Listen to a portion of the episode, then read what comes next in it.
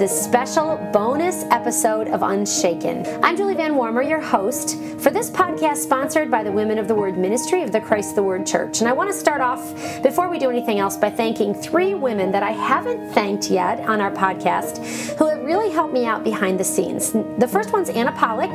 She pre- prepared and designed the cover art, and it looks fabulous, I think. And Rebecca Kepler um, took some time to perform one of my favorite hymns, The Solid Rock. You'll hear that on the intro and the exits out of the podcast each week. Uh, we're going to make sure we showcase that more next season. And then also Grace Gherkin. She is my Facebook administrator and behind the scenes guru. She knows all kinds of techie stuff, and I am so thankful to her. And the last person I really appreciate is Wendy Folk, who has really helped me um, kind of develop some ideas for this podcast. She's like my brainstormer, and every time I throw her crazy ideas, she listens to me, and I am grateful for these ladies and their help. Now, one of the things that we're trying to do here on Unshaken is to discuss some topics that are relevant to women and take a look at what the Bible says about them. And as you keep listening, which I sure hope you do, I want to share a little secret. Well, it's not really a secret, but I personally believe the Bible pretty much covers everything we need to know about how to act and what to do. It doesn't necessarily tell us what to eat or make for dinner, but it does very clearly tell us how we should treat our waitress if we go out to eat or the grocery store clerk where we buy our food. The Bible doesn't tell us necessarily where we should go on vacation, but it does tell me how I should treat my family while we are driving in the car on a long journey together. It is our perfect 100% correct guidebook in life, and it should be referenced in all situations. And actually, the Bible's words should trump our words and opinions. It should trump others' words like politicians or celebrities or protesters or news anchors on any important topic. And so that's actually what brings us to this bonus episode today. We are going to talk about a very current issue that is all over news and social media. It's racism. Yep, I know it's all over the news recently, and it's really been a part of our lives a long time. But I do think the Bible has a lot to say about this topic and how we as Christians need to be responding. So today I have a fabulous guest. I'm super excited to invite her on to talk about this important subject. Marlisa Sanchez is a good friend of mine. She's a wife to Octavio and a mom of six. But wait a minute, she is currently quite pregnant, right? Yes, any day now. Any day now, she's going to have number seven. And actually, Marlisa, why don't you tell us why you have anything that you could say about this topic of racism? Um, well, I am a black woman from southern Louisiana, and I've witnessed and experienced a lot of things that were a result of slavery mm. and racism.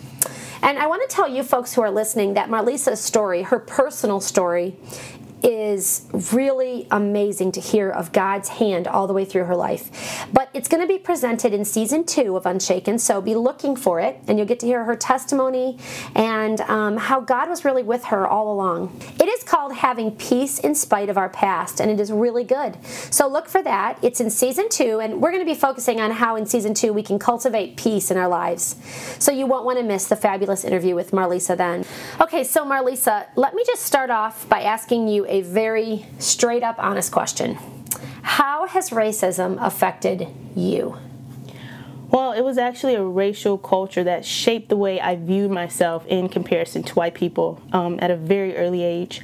I come from a generation of people that were a direct result of slavery, and there was this general mindset amongst the blacks that um, white people were in charge, and that being poor and black automatically means you're Democrat I was a kid, I didn't know what Democrat was, but I knew I was black and that's what I was supposed to be. Hmm. Um, Democrats are for the poor and Republicans are for the rich. That's what you would always hear come out of the mouths of older black people and adults. So as a child, I was taught that I may work for some rich white woman someday. Hmm. Um, my mom would give me tips on how to be a good worker for a white woman for example, you know, they view us as dirty. So if you had to hand the white woman her cup, grab it from the bottom. Don't put your fingers around the mouth part because mm. they don't oh. want your germs where they have to drink, things like that. Wow. So racism also affected blacks within the black community towards each other, mm. which no one ever wants to acknowledge. But the lighter your skin tone was, the prettier or better you were. So, being that I have very dark skin meant I was the ugly or less one. And so there was always this insecurity mm. just because of the culture and the negative effects of racism surrounding me from all sides. And that was right in your black culture? Yes. Um, I grew up feeling like I was set up to fail just because of the color of my skin. It bred racism within myself, but I didn't see it as racist, nor would many blacks in America today even admit that racism isn't just limited to white people. Hmm. But the truth is, in general, people are racist all the time, and it's sin. We're always making judgments about others before we even get to know them versus going out of our way to be hospitable towards others who are different from us. So, wow, that's really interesting, Marlisa, because what you just told me is that I'm a racist to some degree, right? And yes. you also are. Right. And this is actually just sin. And right. the Bible clearly tells us that all have sinned and fallen short of the glory of God. So it doesn't really it's just sin. We we can't put it into a little box and make it be a special sin or a special thing. It's just sin. And we all need to repent of that sin. Right. And even um, when I finally met my dad at the age of 19, I was able to learn that he was a racist. Mm. Like I had white friends, but when we would go to places, he'd reference white people as crackers, and, and it was in this like angry tone. Like he was really angry at white people. And he grew up in a small town near Mississippi, so he witnessed things that were wrong. I have not, and yeah. they were wrong. And it really just spread hatred towards white people within him.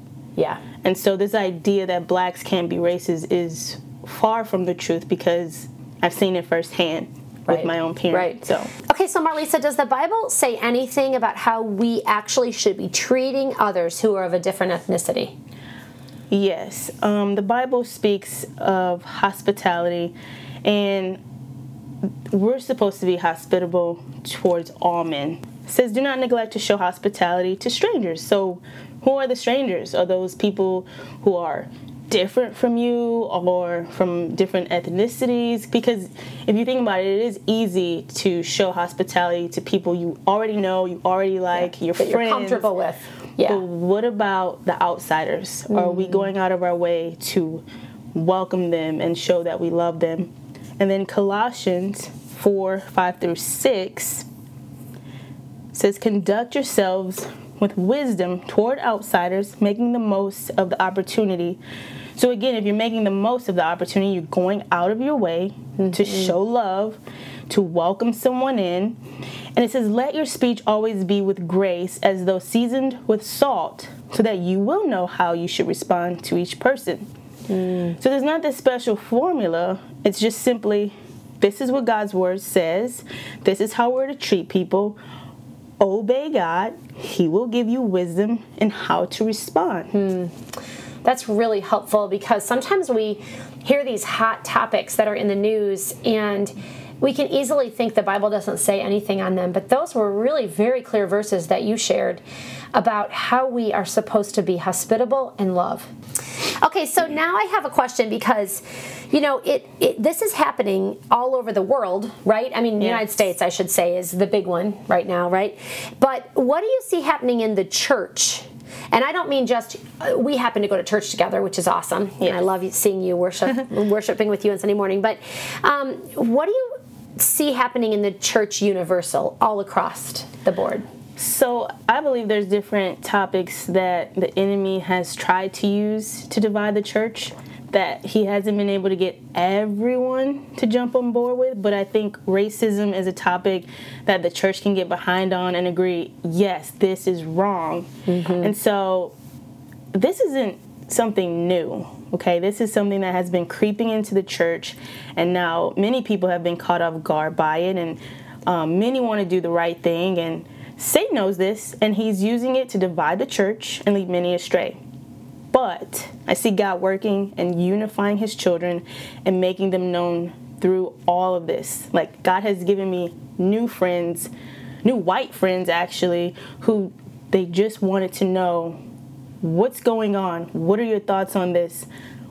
how hmm. should we feel about this? And, you know, just being able to go to God's word and fellowship and talk, God has just grown so many new relationships through this. That's fabulous to hear that women or people, I don't know if they're women, but women. are coming and talking yeah. to you and, and just being honest. Having honest discussion is good. I think that's really important. Okay, so it's easy to think that what's happening in the church across America is okay, that we're doing fine because we all agree in relation to the fact that racism is wrong. But how do we discern what is of God and what is not of God on this issue? We have to look at God's word. I can't stress that enough. We have to read his word and we have to pray, pray, pray for discernment. Just ask God for wisdom. He will freely give it to Amen. us. This whole idea of critical race theory is, first of all, a worldly perspective on race that has been introduced to the church on how to interpret scripture as it relates to racism, um, being black, you know. That should be an automatic red flag. Yeah. Also, the Black Lives Matter agenda is to destroy the nuclear family, and that is very anti God. Another red flag. Wow. Now, what's more scary is that God's word says, He who justifies the wicked and condemns the righteous, both of them are like an abomination to the Lord. And that's in Proverbs 17, verse 15. And that's scary because you have Christians who they really mean well and they right. really want to do what is right, but by them justifying the wickedness that that Black Lives Matter supports, God saying this is an abomination to me. Hmm. Okay, that's really helpful because that helps us see why Christians are being pulled into this movement. Right. They're not using God's word as their basis. They're not going back to it. And they're also I know there's good Christians out there who are trying to do good things but they're not educated in what is really behind it and what's what's the what's its foundation and it's built on. So I think that's really important that you brought that up. So thank you for doing that. How should we respond both ourselves and those we love who are wanting to be sincerely compassionate yet are being led astray by this manipulative movement that's happening? Again, we always have to go to God's word. Um, Galatians 1:10 says, "For am I now seeking the favor of men or of God? Or am I striving to please men? If I were still trying to please men, I would not be a bondservant of Christ." So let's start there. Hmm. We must question our motives. Are we trying to please men by following the bandwagon?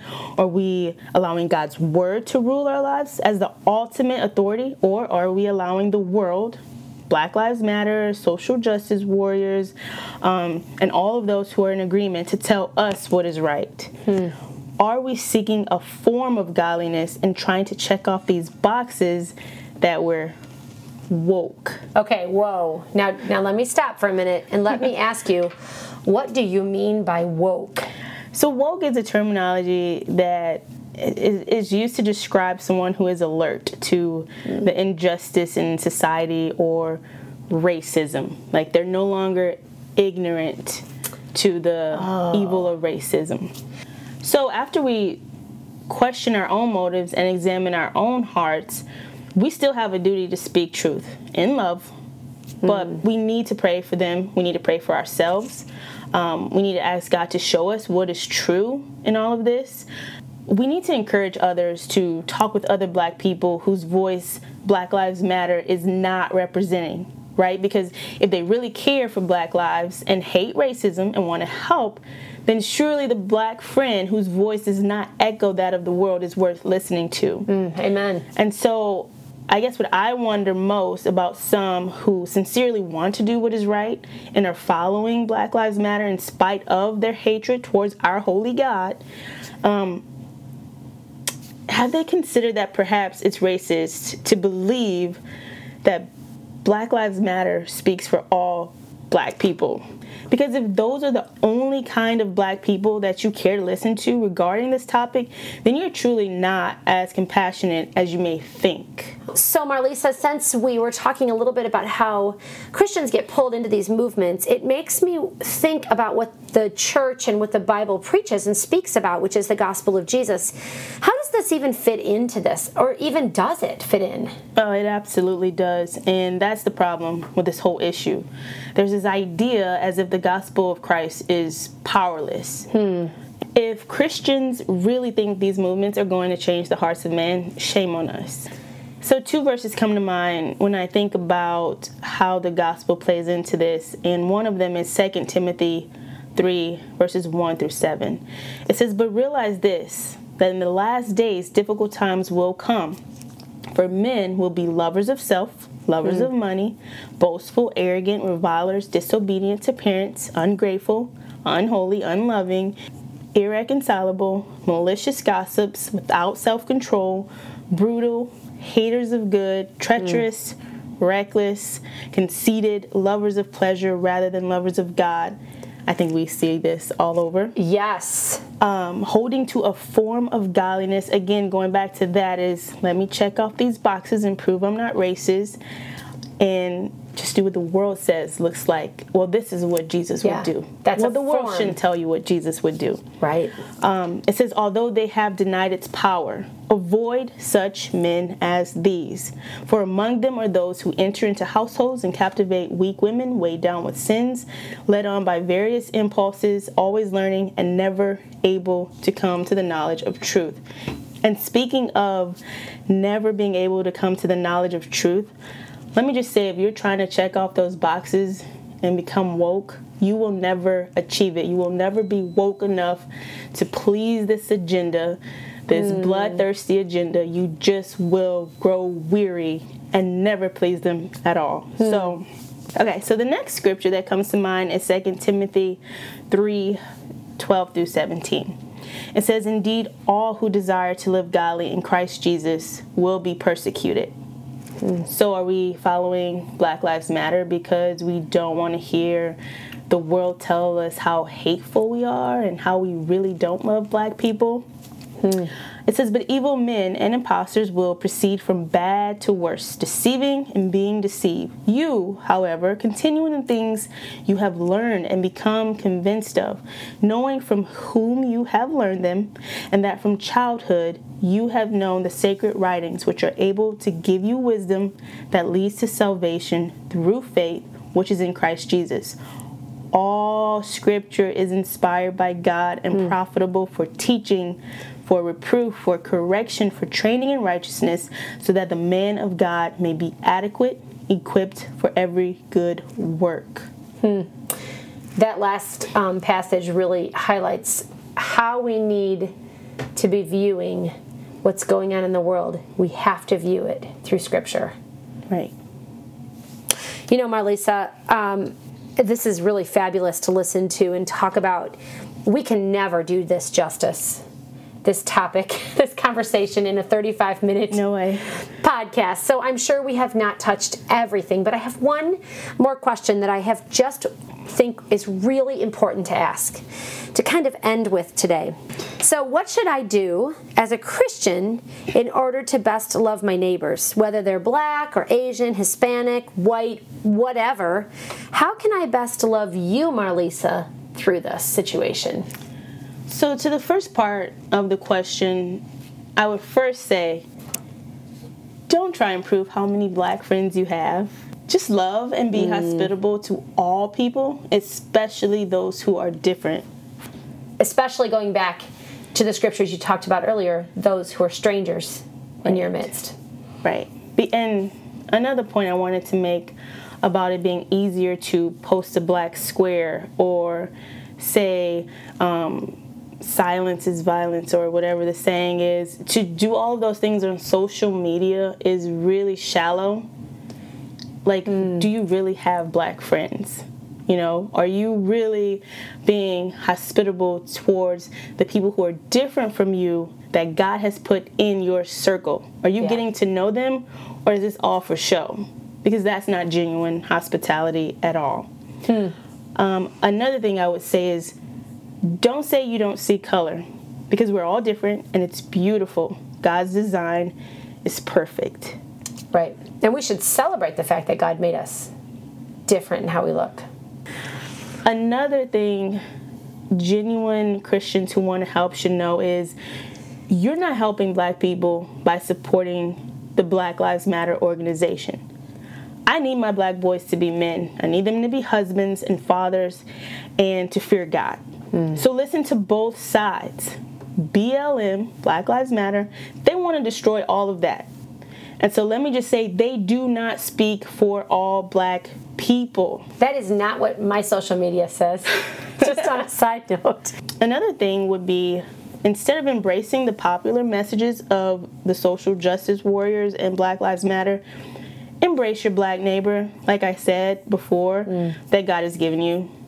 You know, again, don't don't check off these boxes and make your black friends feel like they're your token friend. Let your love be genuine. Mm. Um, also, understand that there are places in this world that would not be considered safe for black people when I was still living in the South, I had a really close white friend, and we both started walking with the Lord around the same time. She was dating someone who wasn't saved, and she finally invited him to church, and God just completely transformed him. Now, his family belonged to the KKK. Oh, wow. He once belonged to the KKK. He went to those meetings. And so when God did a transforming work in him, his heart changed. Like I witnessed that change. Mm. I was not afraid of him. He was very kind and sweet towards me. And in fact, he was one of the first people that said, um, regarding my husband, that's a good man. You know, you should marry him because he cared and he he he loved me mm-hmm. as his mm-hmm. sister in Christ. But when it came to their wedding, I knew that he would have family there who were racist. Hmm. But I also knew, like, this is my friend. I need to go to her wedding. Um, I didn't know the location of the wedding. And we're just driving this long road, and I'm looking around and I'm thinking, this is where black people get lynched. Like, uh. if someone killed me, they would not know where my body is. Like, this wow. is, I've never been this deep into the woods we finally arrive at the house, and it's just this beautiful land. Um, I can see why they got married there. I was the only black person. Really? And I was afraid. It was very fearful. That is very understandable. And I had my daughter with me who was one, one mm. years old at the time. And there was this man who was sitting um, near me, and he had a daughter who was about the same age. And she just wanted to play with my daughter, and she kept like trying to come over and play. And I noticed he would just pull her away every time, just pull her mm. away. So I tried to give him the benefit of the doubt. I thought, well, maybe he wants her to pay attention. But the wedding hadn't started yet. And then I noticed every time he'd pull her away, he wouldn't acknowledge my daughter's presence. He would not make eye contact with me. He was just pretty cold. Hmm. And then I realized, oh, he doesn't want his daughter to play with my daughter this man is racist. Hmm. That was an assumption. So I grabbed my daughter, held her on my lap, and I didn't let her go. so I was afraid because I'm surrounded by all of these white people. I don't know which ones are belonging to the KKK, which ones are racist. I just know this is terrifying. Luckily, I'm obviously still here today to yes. talk to you about this, so nothing happened. But it was days later because um, I didn't want to ruin my friend's wedding. But I told her my experience. I described the man, and she said, "Oh yeah, he does hate black people." And so this stuff does exist, right. and there are places where people like this hang out, and a black person should be careful before they enter into those situations. Maybe it'll lead you to pray for us to have strength, mm. the strength to trust our lives in the hands of the one true God who sustains us. Um, I would like for you to pray that as Jeremiah did not bend to the ways of the world, that we will not bend. Pray mm-hmm. for God's protection for us. And in moments of doubt, because we will have them, that we'll speak God's word to ourselves and walk in obedience to Him. I think that is the best way you can love me or any of my friends can love me through this. You know, one of the things that you brought up in in this whole time that we've been talking together today is the fact that it's really a heart issue. Right. And even in what you shared a minute ago through your personal story and your experience through that very fearful time of going to your friend's wedding, it is a heart issue. Mm-hmm. Uh, the man that you ran into, it was his heart that was sinful. Right. Just like my heart's sinful. It, it's really good to listen to you talk about this and give us your perspective. I personally have grown up in a very white world. And um, it's good to hear and to talk about these things, to talk about the fact that racism is sin, straight up. There's no difference with that. And that we are all sinners. Mm-hmm. And we all need Jesus. And only Jesus can forgive our sins and heal our hearts. No movement or social group of people that are focused on trying to protest can do anything mm-hmm. for our hearts. And thanks, Marlisa, for pointing us to the truth of God's Word and the gospel of Jesus as we discuss this kind of hot and really difficult topic. Thank you. Thank you for having me. And I want to thank you, our listeners, for listening to this bonus episode. I hope that we caused you to think and to always ask the question, what does the Bible say about this? And then go search out what God's Word actually says on the issue, whether it's the issue we've discussed today or another one. I want to encourage you to keep listening to Unshaken as we jump back into our four part series, Faith Over Fear. And let us know how we're doing on our Facebook page. Uh, let us know what other issues or topics or conversations you want to hear about in future episodes. And remember, when everything around you is shaken, you can stand unshaken because of our rock and our fortress, because of God. Until next time.